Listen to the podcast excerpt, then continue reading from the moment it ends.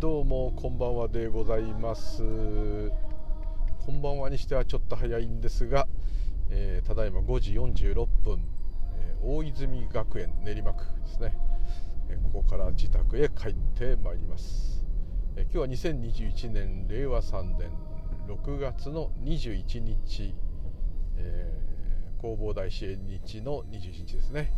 はいお大師日です、え南無大師返上金庫ですね。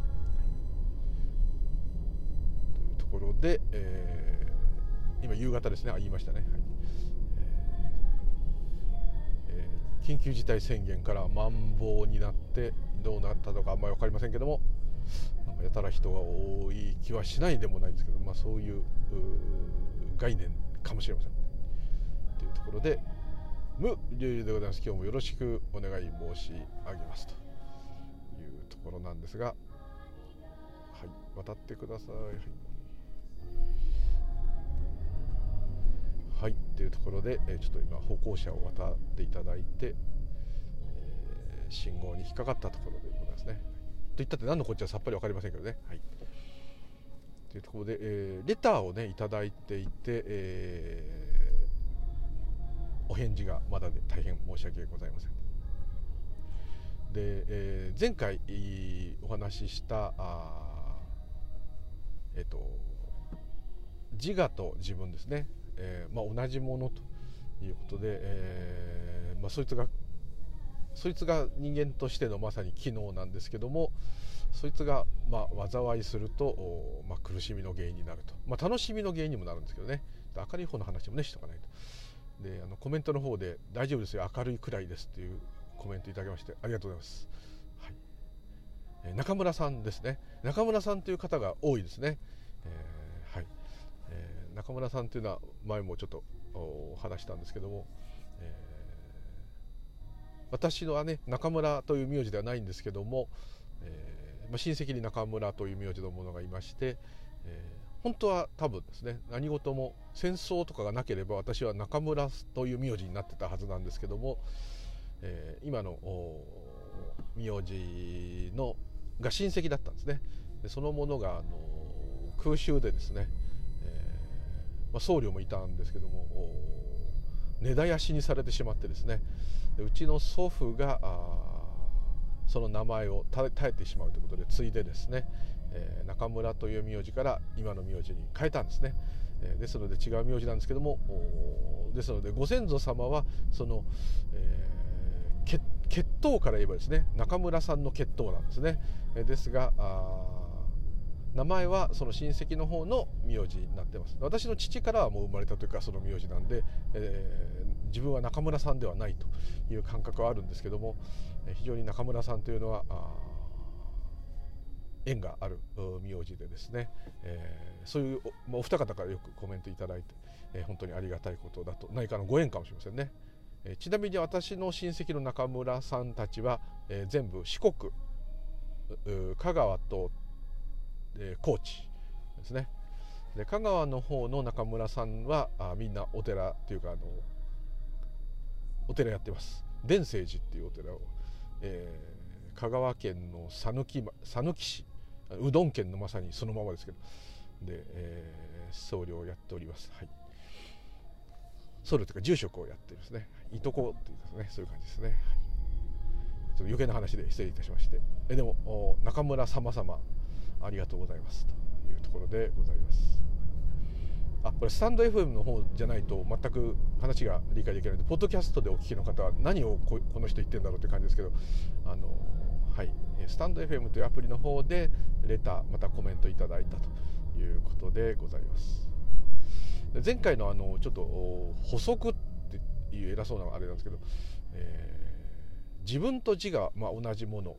これはまあ私という感覚が自我なので、えー、そういう機能なので、えー、それはあの同じなんですけども、えー、もしかしてですねあのそのレターいただいたあ方がですね、えー、その自分って言ってる方が、えー、全てっていう要するに宇宙活動全て命と言ってもいいし縁起そのものとを指しているんであればまたちょっとですね意味合いが違ってくるのかなというふうにえー、ちょっと感じました。自我と本質。自我と命っていう感じですね。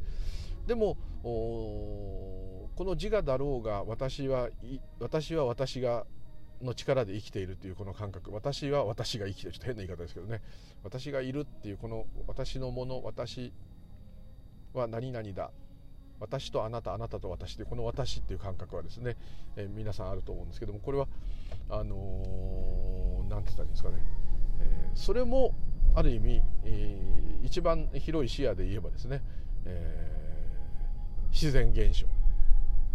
刻々と変わるこの私という感覚、えー、これも自然現象なのでそういう言い方で言えばこれも全ての中に取り込まれますのでもちろんですね全部ですね。本質だろうが自我だろうが何だろうが本当にあるものだろうがなかろうが全部そういうふうに起きてきて何か体験するような感覚があるとかそういうのも全部含めて、えー、なんていうんですかね。うん、えー、本質っていうか全て、え、の活動のまさに活動ですね、えー、機能として取り込まれますので、え、これもまあ混在してるといえば混在していると言ってもいいですね、まあ、混ざってるっていうのとはちょっと違うと思うんですけどね。それからこのちょっとそういういいお話ですごくいいお題をいただいたのであれなんですけどもこの自我っていうのはですねちょっとまたちょっと違うんですね。この五感っていうのはですね例えばですね犬を見てもですね犬だって聞こえるし見えるし匂いもするし味もするし、えー、その見え方とかねそういうものは違うでしょうしですがですね昆虫であろうともその収穫っていうかいろんな匂いを見つけてキャッチしてね、スズメバチなんかすぐ飛んできますね。最近ちょっとスズメバチは私恐怖症なんで、えー、昔からあのオレンジ色の憎い人たちとですね憎いんだけどちょっと好きっていうね怖いんだけど見た目は好きなんですけどね、変な話してますけどもスズメバチさんのせいでですね 思うように、えー、あの外で遊べないとかですね、えー、ペットと遊べないなんていうことが結構昔から経験してたりあとカブトムシやクワガタ好きで昔から子供の時から取りに行くと昆虫採集にもうね明け方とか夜から行ったりすると夜は普通蜂さんっていうのは巣でね休んでなきゃいけないのにスズメバチさんはねクワガタとかカブトムシと混じって一緒に樹液捨てたりしてですねスズメバチさんがいるせいでその横にいる立派なクワガタさんを捕まえられないと、まあ、こういうことは多々あってですね、えー、ちょっと余計な話してますけどもスズメバチさんにはあ非常にあのオレンジ色のヘルメットでかっこいいんですけども、え、刺さなければね逆にねペットとして飼いたいぐらい素敵なデザインなんですけども、えー、彼ら本当屈強でですね、えー、特にオオスズメバチって一番でかいやつはね何もしてないのに怒ったりするんですね。こっちは何もしてないしあなたたちと戦う気なんて全くないのにね、えまあ、これ完全に分離した世界の話ですけども、えなんかこうお怒りになるですね。ご存知の方多いと思う余談ですけど。ただトウモロコシがなんか外で焼いてるとするじゃないですか、ね、敵屋のお兄ちゃんたちも焼いてると怖いと思うんですけど。スズメバチがその甘い、えー、醤油の匂いというかあれで飛んでくる。飛んでくるだけならまだしもトウモロコシに捕まろうとする。トウモロコシはもちろん熱い。あちって蜂もあちってなる。とスズメバチはね高温に意外と弱いですからね。あちってなった時にそれはもろこし焼いている、まあ、炭なりなんなりのっていうか、まあ、勝手にいらっしゃったスネバチさんのにね文句つけたいのにあっちってなったことがなんかやられたっていうこうこういう間違ったですね。間違ったあ解釈するんですね。そうするとああもう仲間よ呼んじゃうからフェロモン出しちゃうみたいなね。仲間の蜂が来てみんなあっちってなると。あっちってなったのはそのトウモロコシ焼いてる人のせいであると。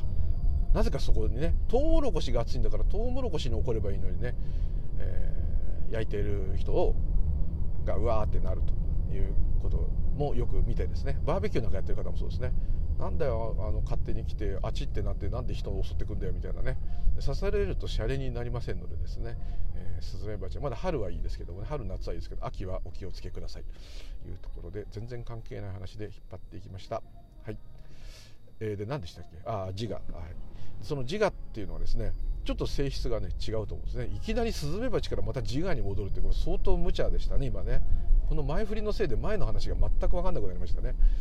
あの例えば昆虫も複眼ですけどこう見える。人間の目で見るのとは違う世界に見えると思いますけども見える。犬だって、まあ、昔は犬猫は色が見えないなんて言ったんですけど実際は見えるんですね。ただ人間とは違ったりあと赤外線も見えますね犬はね。自動ドアのあのセンサーなんかで赤外線が出てるとこうねそこが明るいように見えるみたいですね。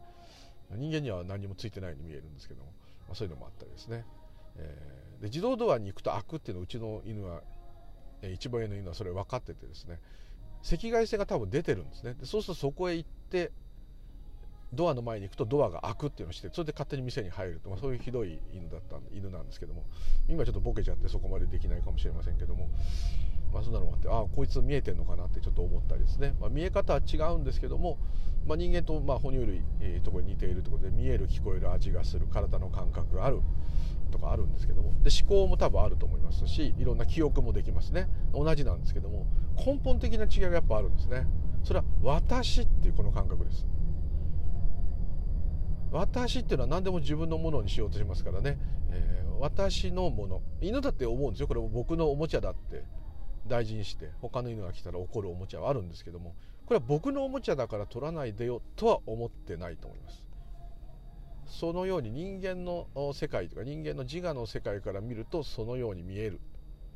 やってることは同じなんで形上はそうなんですけども彼らの中に多分ですねこれは私っていうこの感覚ですね。私のおもちゃだから他の犬に取られたら困る。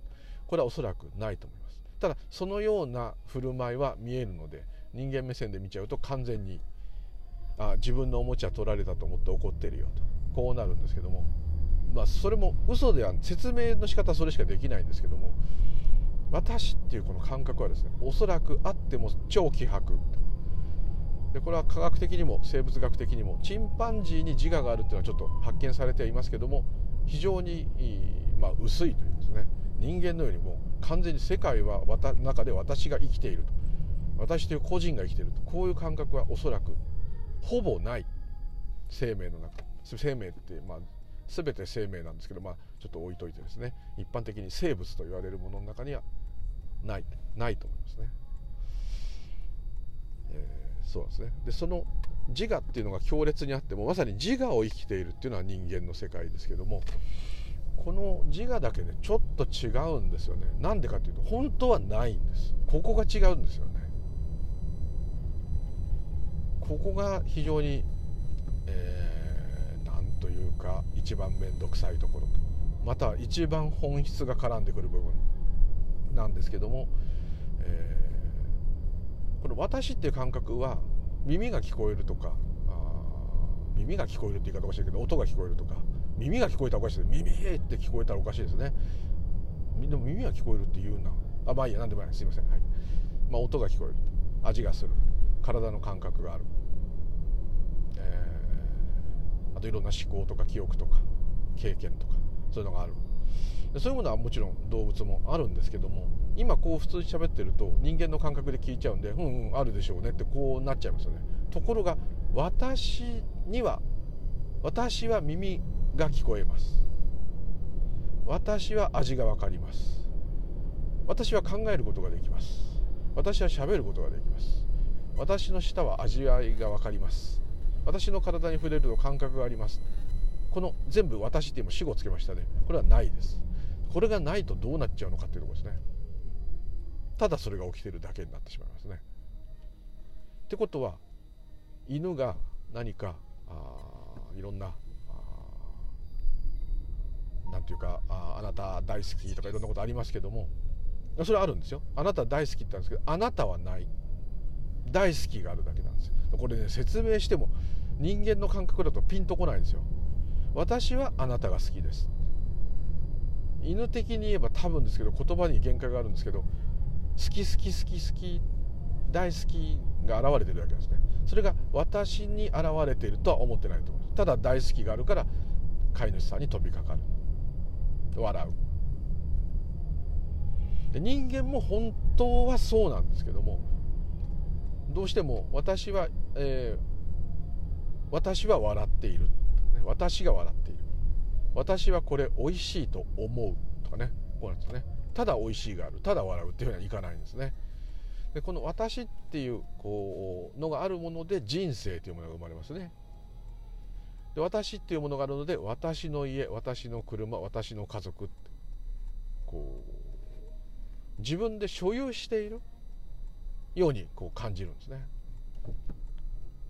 もう実際は全部失いますけどね。あそれ死ねばとかそういうのもある死ななくたって失いますね。取られちゃったり壊れちゃったり捨てちゃったりあんなに大事にしてたりとかね。もっとちょっとまた暗いって言われちゃいますけどあのあんなにあの人のこと好きだったのになんてのありますね、え、刻々と変わります。ということは確固たる事実はなかなかそこにはないしですね。でこの私って感覚だけがですねその五感とちょっと違う要素があるんですね。般若心経でも言ってますけども無限に微絶心に無意識証拠民則法無限界内心無意識界ってこのがありますね。これ人間の五感を聞こえるとか感じるとか味がするとか見えるとか聞こえるとかこういろいろ言ってるんですけどもこれらの五感が作用してそういう機能が働いてあ音が聞こえたってなった瞬間に私が音を聞いたになるんですね。あこれ美味しいな。私が美味しいと思った。全部そういうふうにこう私という物語がつくんですね。でこれが本当は本当の本当はないです。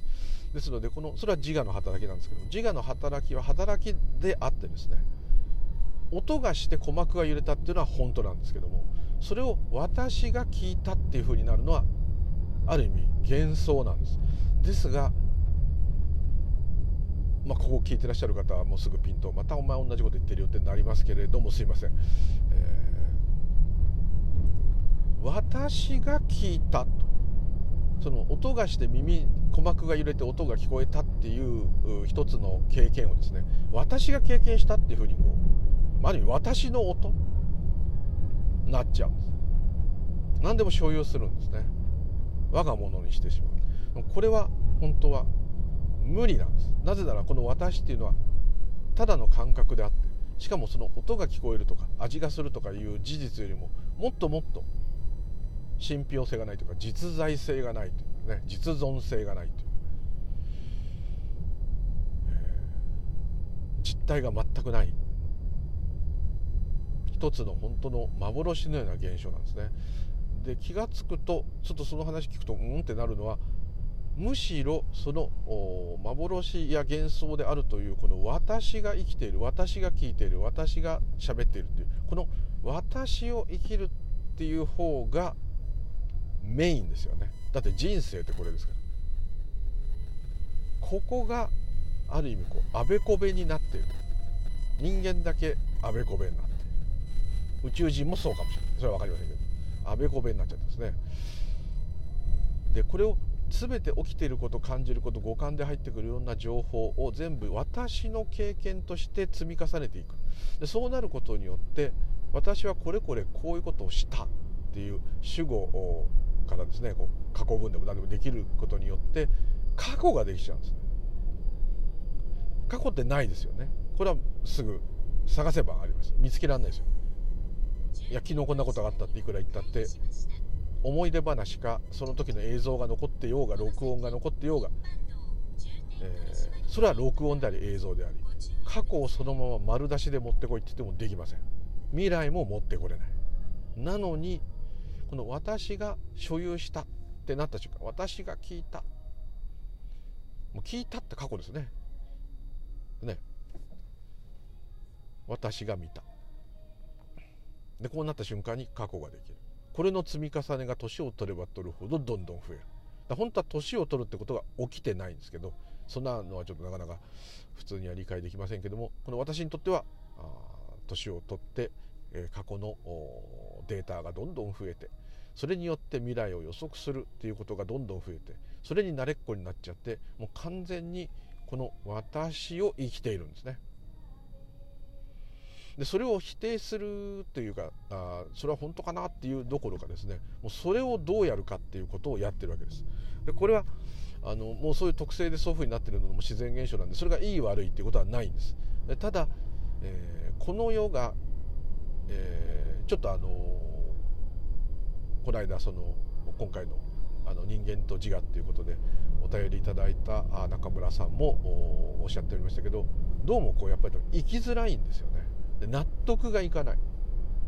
どうしてこんななんだどうしてなんだでこれが本当に腑に落ちてでもしょうがないよねっつって生きてるんだったらまだしも。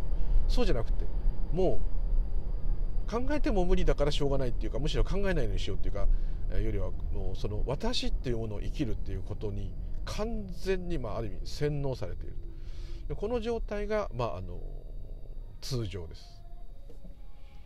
でこれは苦しい楽しいももちろんなんですけど苦しいですよね。苦しい。じゃあ犬には苦しみはないのかと言ったらあります。あるんですけども痛い時は痛いがあるだけなんですよ。それどういうことってちょっとなると思うんですけどまあというあのでも普通人間が痛い時どうなります？私は痛い。お腹が痛いならお腹私はお腹が痛い。いろんなこと出ますね。やばいこれから出かけんのにどうしよう。いや今日はすごい仕事が立て込んでんのにどうしよう。これなんかすごい病気かもしれないぞ。とかね。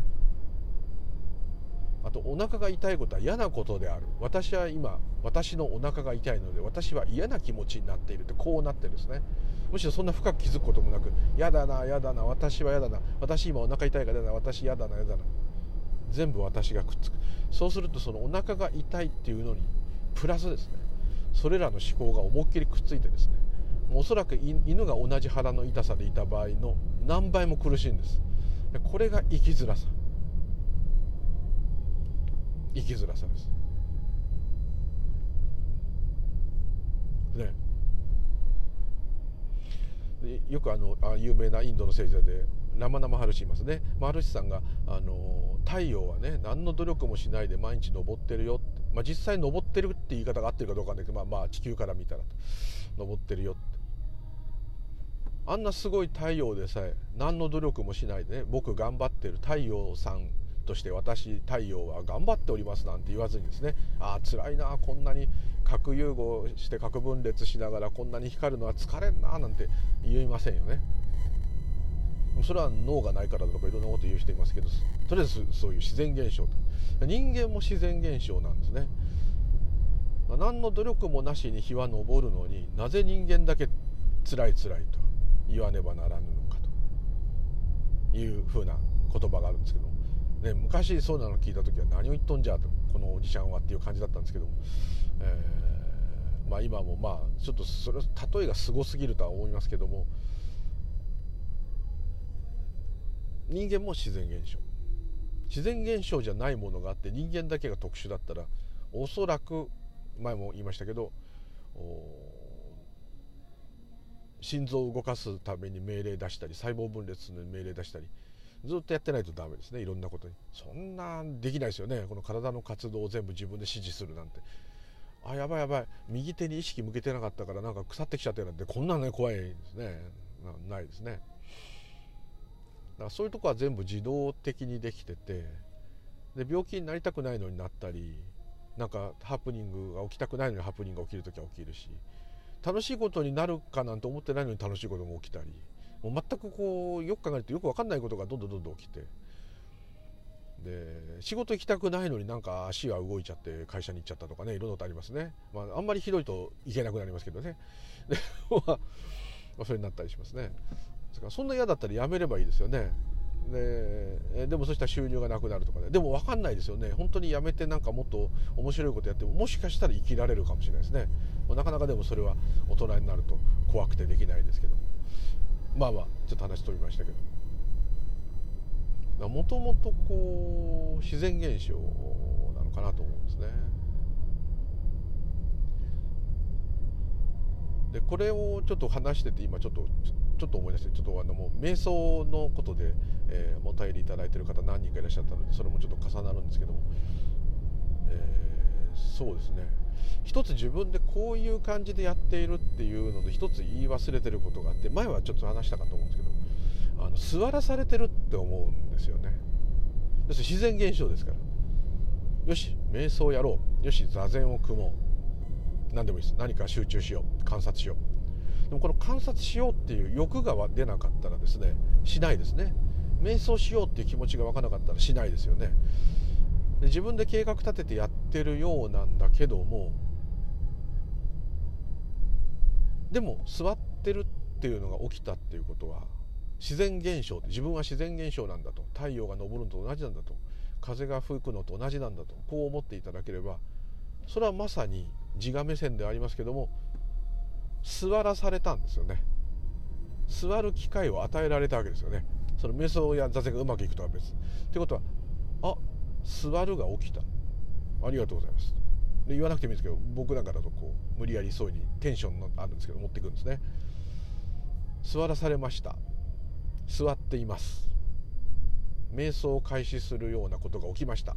瞑想しています。本当そう思っちゃいけないって言うんですけどはっきり思っちゃった方がですねなんか思わなくなりますね。私の場合ですけど。違ったらごめんなさい。これはもう人それぞれなんですけど。そういうふうにこう全てのことをこう自然に起きたと。で前も何度もちょっと話してるんでダブっちゃうんですけども自分で作ったご飯自分で材料自分のお金で買ってきたご飯作って食べたとしてもご飯ができて目の前に現れた瞬間に、まあ、いただきますとなりますけどももういただきますの通りですね。まあ、自分で作って自分で買ったとしても目の前に一つの食事が現れて今まさに食べようとしているという現象が起きたってことは、えー、それがまさに起きてるわけですから。食べ物が現れた。これありがたい。これでしばらく生きてない、まあ、生きてることがいいかどうかっていうのをまた置いといてですね普通に生きてることはいいことだって一般的な感覚で言えば飢えるよりは気持ちが楽かもしれませんからあ今日もお腹が空いたら食べ物が現れた。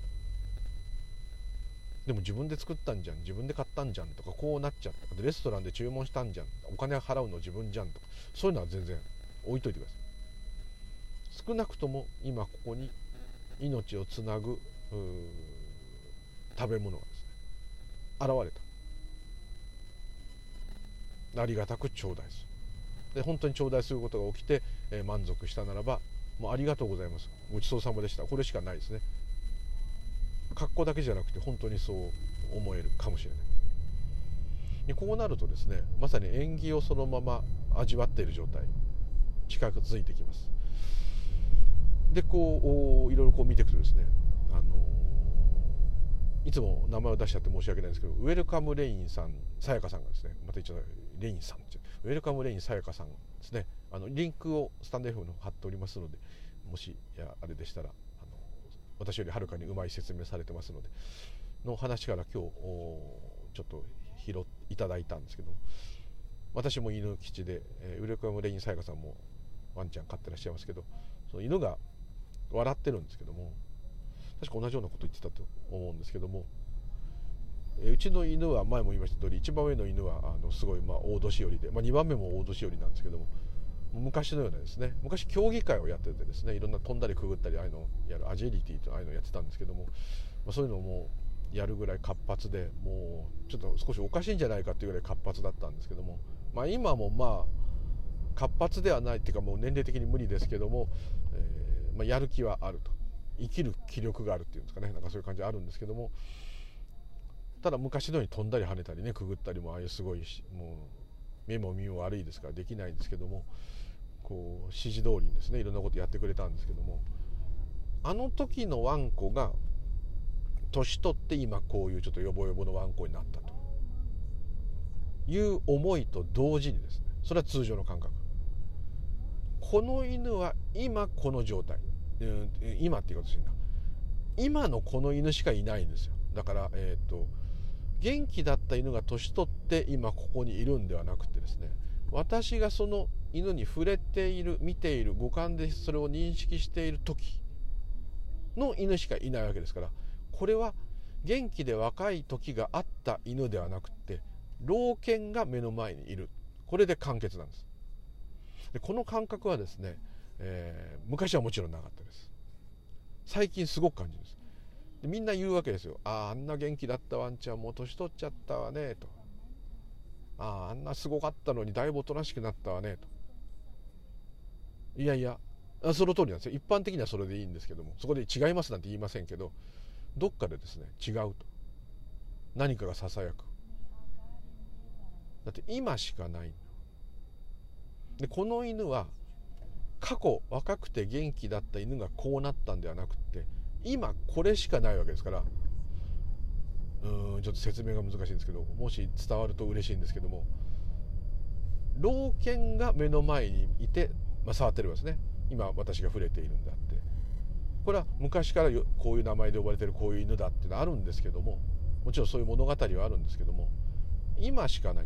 要するに過去元気だったとかそんなことはもうないんです。実在してない。実在してるのは老犬が目の前にいるだけ。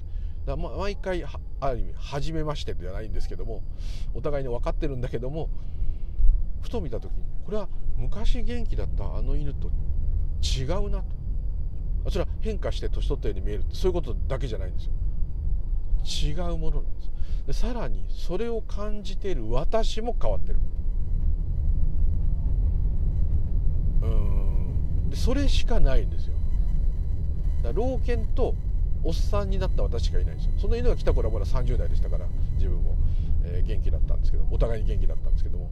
それがだんだん年取ってこうなったっていうのはまあ一般的な感覚なんですけどもどっかでですね今この瞬間しかないんだからこれなんだと。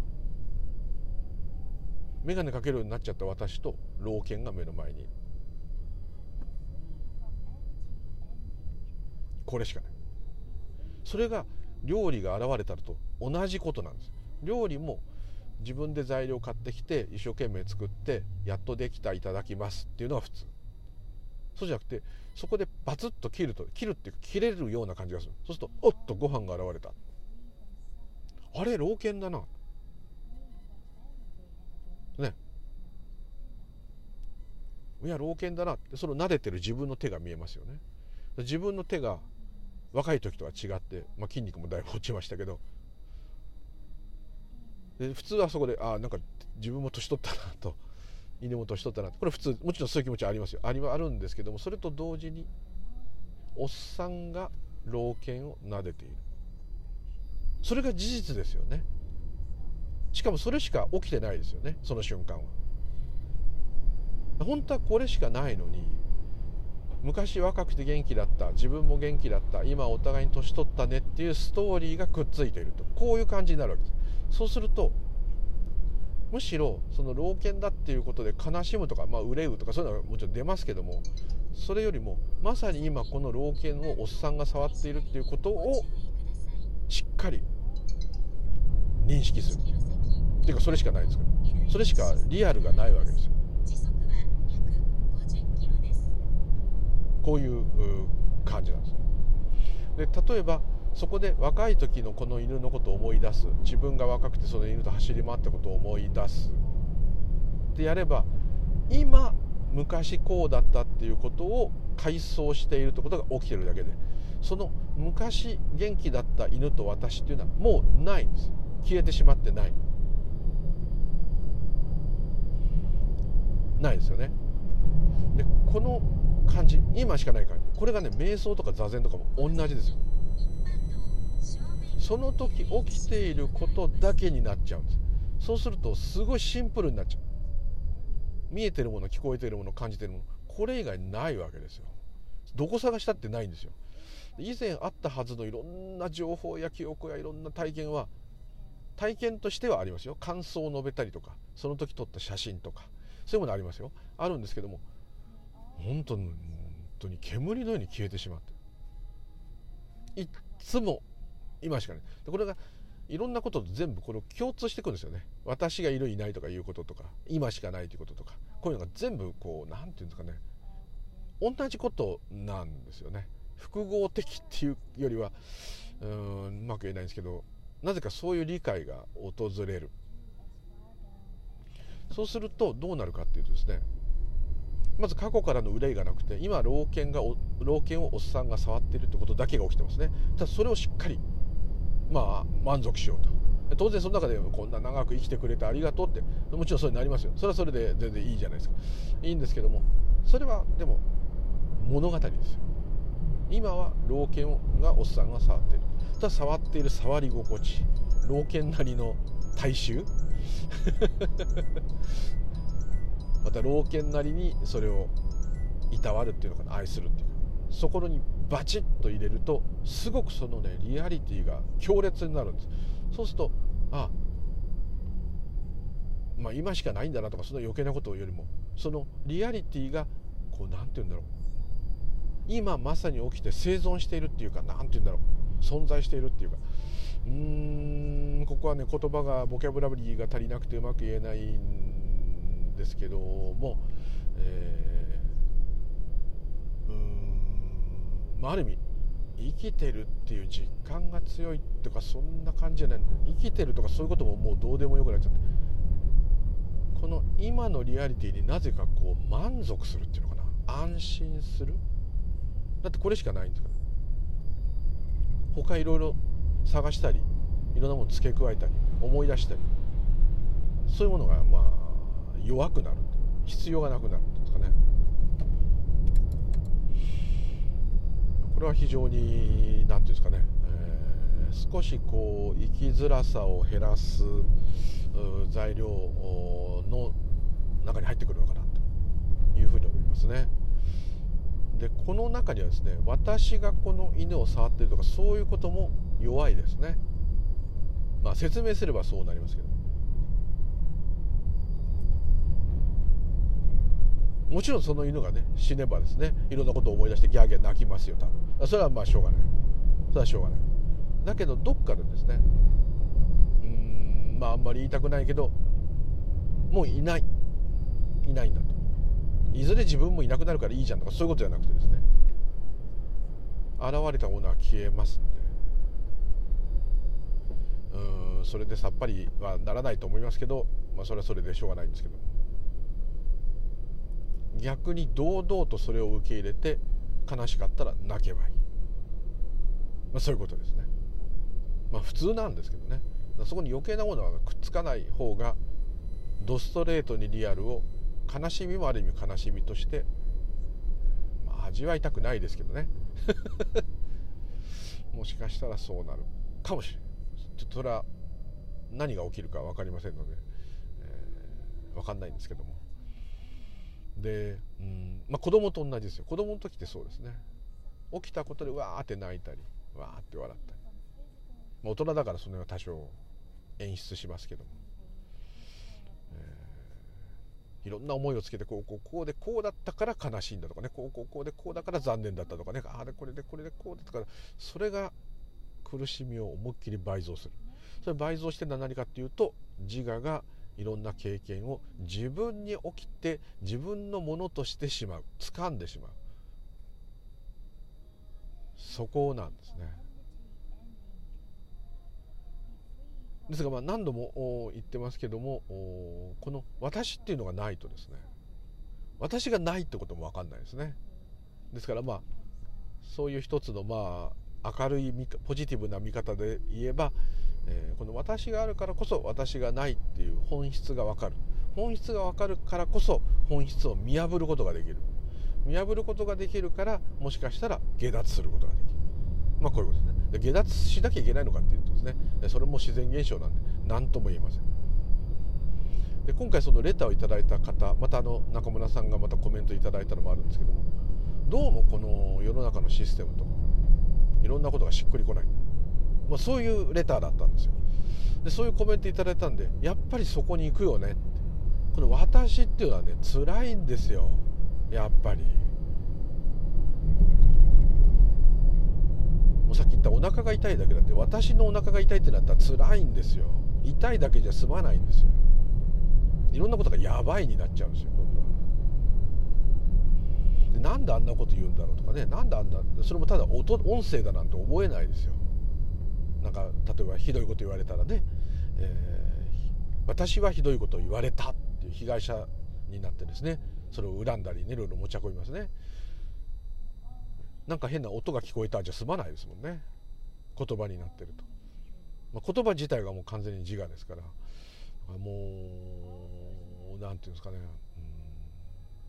でしかも例えば誰かに悪口言われてずっとそれが腹が立つってなったとし例えばですよちょっとまた悪い例でお前暗いって言われるまた典型的なこと言っちゃいましたけど、えー、悪口を言われたムカッときたっていうのはその時リアルで一回あってその後それを何回も回想して怒りを倍増してきますね。ですけど今しかないってなればその話はもう終わったんだと。で今それを思い出してわざわざ苦しむ必要はないんだと。いや本当に仕返ししてねなんかひどい目に遭わせてやろうって計画立ててんだったらいいですよ。よくないけど、まあ、それだったらまあまあ何かしてる。ただ単にこう嫌だなあいつなんであんなこと言うんだってね。ずっとこうなってたらですねもったいないじゃないですか。だって今それは言われてないわけですから。今それを思い出したって解決しないんですから。ですからそういうのがそれでもうさっぱり成仏させちゃってその時で終わらしちゃった。なんだこの野郎で終わっちゃった方がいいわけですよね。すぐ忘れて笑った方がいい。なかなかそうはいかないですけどもそれを引きずるのはひどいことを私は言われました。私は傷つきました。私はあの人のことを許せません。でそれがぐるんぐるんぐるんぐるん。これは輪廻で。ぐるんぐるんぐるんぐるんぐるんぐるんぐるんぐるんまあちょっと悪い例ですけど、まあ、いろんなで案外ね楽しかったことっていうのはあの時よかったなっていうのは逆に今つまんないから思い出してるんですよ。つまんない時に楽しかったことを思い出してあの時よかったなってこういうのあるんですけどやったーっていうのは消えちゃうんですねこれは。その場で実は成仏しちゃうんですね。嫌なことの方が粘っこい。そう感じないですかね。自分なんてそうなんですね。良かったこともいっぱいあるのに良かったことはもちろん覚えてて良かったなと思いますけども引きずれない？だから良かったなっていうことは抵抗がないんでそのまま受け入れてああ良かったって満足してその良かった感っていうのが成仏しちゃってるんですね。そうすると残るのは嫌だった感。嫌だった感だけが残っちゃってですねいつまでも。うだうだうだうだこう言うんですね。これはもう本当に。でこのやだやだ感と自分が今後生きねばならない。自分はいつか死なねばならない。で死ぬだけじゃなくて死ぬまでにいろんなことをやんなきゃいけない。迷惑かけてはならない。とかいろんなことのこういうのが。ぐわーっと。ぐわーっとあってそれがずっとこうボディーブローみたいにですねずっと効いてるんですね。でずっとこうグーンってね。一見こう普通に過ごしてるようなんだけどどっかでブーンってね。よくクーラーの室外機みたいという人いたんだけどなんか似てるいいなと。よく耳を澄ますとブーンって。なんか嫌だな不安だなどうしようかな大丈夫かなってずっと言ってるんですよ。これが生きづらさのまず根本。特段問題がなくてもなんかしっくりこない。これです。素直に喜べない。これです。こいつはねもう本当にまあ人間になってしまったからには宿命なんですけどいるんですよ。これが私っていう感覚です。私がいない時特に寝ちゃってる時これないですよね。目が覚めた瞬間登場しますね。意識が出てきて私が私が目覚めたってなっちゃってね。私が目覚めたって言うとなんかブッダみたいでかっこいいんですけどそうじゃないですね、はい、なった瞬間からまたブーンっていうなる。でなんか面白いことがあったり大爆笑したりえー、かあった時だけ一瞬それが消える。なので楽しいこと探しの旅が始まる。やったーとか万歳っていう時だけそれが一瞬消える。でまたそれに慣れちゃうとまたブーンってうなる。でこのブーンがブーンってなるといろんな鬱になったり精神がおかしくなりますね。ですね。やっぱその苦しみ悩み悩み苦しみの原因はやっぱりこの私がどうしても関与してるのは疑いようがない。ですね。ならばこの私を消すんではなくてこの私とは何なのかっていうところにやっぱり行くしかない。自我だろうが何だろうがもうへったくれもなくとりあえずどうなってんやと。どこ探せばいいんだと。外探してもダメなんですね。このまさにブーンって言ってるこの人を探すしかないんですよ。それでいろんな方法があるんですけども。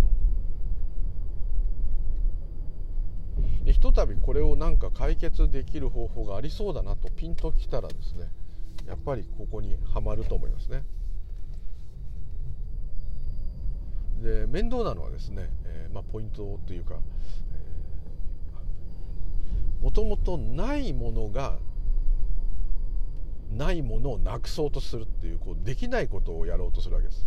存在してないものが存在してないようにしようとするっていうのはこれ非常に無理できないことなんですね。ここがジレンマなんですけども、まあ、個人的なですねそそこはダメだっていう人もいるんですけどジレンマも何もへったくれもだってどうしようもないじゃないですか。だからもう私がどうなろうが何だろうが幸せ探しだろうが何だろうがもう構わないからとにかくもう集中して何か観察するんであれば自分を観察する。座禅するなら座禅する。祈るなら祈る。何でもいいんですけどあのいろんな気づきをこう、まあ、全部観察ですね。していって気づいていく。あなるほど。こういうことか。こういうことかって気づいていく。いろんなまあ感情を解放するとかいろんなことあると思うんですけども、えー、とりあえず遠慮なく最初はもうオリジナルでとりあえずこう何もしないでいるっていうのは何もしないでいようとしちゃうんだけどそれでもしょうがないじゃないですかそうなっちゃうんで。ですので、えー、まあ前も言いましたけど、まあ、アホになるという時間を作るしかないですね。でこれつくづく最近思うのはね一人で暮らしてないとなかなかねこうできそれも努力が足りないからっていう偉いお坊さんだと言われちゃうんですけどあのやっぱこうバタバタねしてますとなかなかねっていうのあるんでそうですね一人暮らしの方とか一人の方っていうのは非常にチャンスだと思います。やっぱりこう一人でうんテレビやスマホをちょっと一回やめてただいるっていうのはですね余計な用事とかそういうのがちょっと一旦一定の時間ないっていうのがあるっていうのは非常にこうやっぱり自分を観察したりどうなってんだろうと、まあ、物思いにふけるでもいいんですけど何かそういうこうちょっとこう落ち着いてまずこうじっとしているっていうことがなかなかできないですね。でこれが意外と1人でいてもですねなんかやっちゃうんですね。もう立ち上がってあれやったりこれやったりああれこうなとか。それもちろんやることがあるんでしょうけどもでも一旦ちょっとこの30分だけはやめると。徹底的にやめると。ある意味こう自分へのご褒美ぐらいな感じですね。で座るが起きたら座るが起きる。観察が起きたら観察が起きたと。起きたんだと。自分の力でそうしたんじゃないんだと。そういう現象が起きたんだと。思ってある意味歓迎する。っていうのはちょっといいような感じしますね。最初は思い込みでもいいと思うんですけどね。そのうちあ今日も座らされた。ありがとうございます。ちょっと忙しいんだけどなんか座るんだな。あ座っちゃった。じゃあやるかって。これでもいいんですね。まるでこう他人に操られてるっていうような感じで。そうするとまあ座りましたが相変わらず全然落ち着きませんと。考え事してるうちにもう30分経ちましたと。これでいいんすかってなってもまあでも座らせてもらったからまあいいかと、まあ、こういう感じでいればですね。だんだん続けていくうちに、うん、僕の場合はむしろ嫌な時えー、今から座るんですか勘弁してくださいよみたいな時の方が案外うまくいきますね。なんかやってやろうっていうね感じが逆にないのかもしれないですね。渋々のが。なんか頭痛いし調子悪いしこんな時に「ああ」とか。でもなんか座っちゃった座らされちゃったよみたいなね。もうこう完全他人事です。他人に踊らされてる感じです。もう委ねちゃう。お任せする。あじゃあ煮るなり焼くなり好きにしてくださいと。ね、どうせなんか無駄な時間で終わるんでしょ？っつって「いいいい。もうこんな感じでねしぶしぶ」ってな感じでやってるともしかしたら「あれ?」っていうね。あるかもしれません。そうすると今度嫌だなって今日座ったからあれ？ってなるかもってまた思っちゃうんでね。ここがもうほんとね自我さんのすごいとこでですね。何でもこういいようにね自分の利益になるように全部取るんでね、えー、なかなか難しいんですけど。それでもまあ懲りずにこうやってればですねいつかねこうなんで座ったのか分かんないうちにいつの間にか座ってて日課みたいに歯磨きしてるみたいに無意識に歯磨き終わってたみたいな感じでこうやる時がある来ると思いますよ。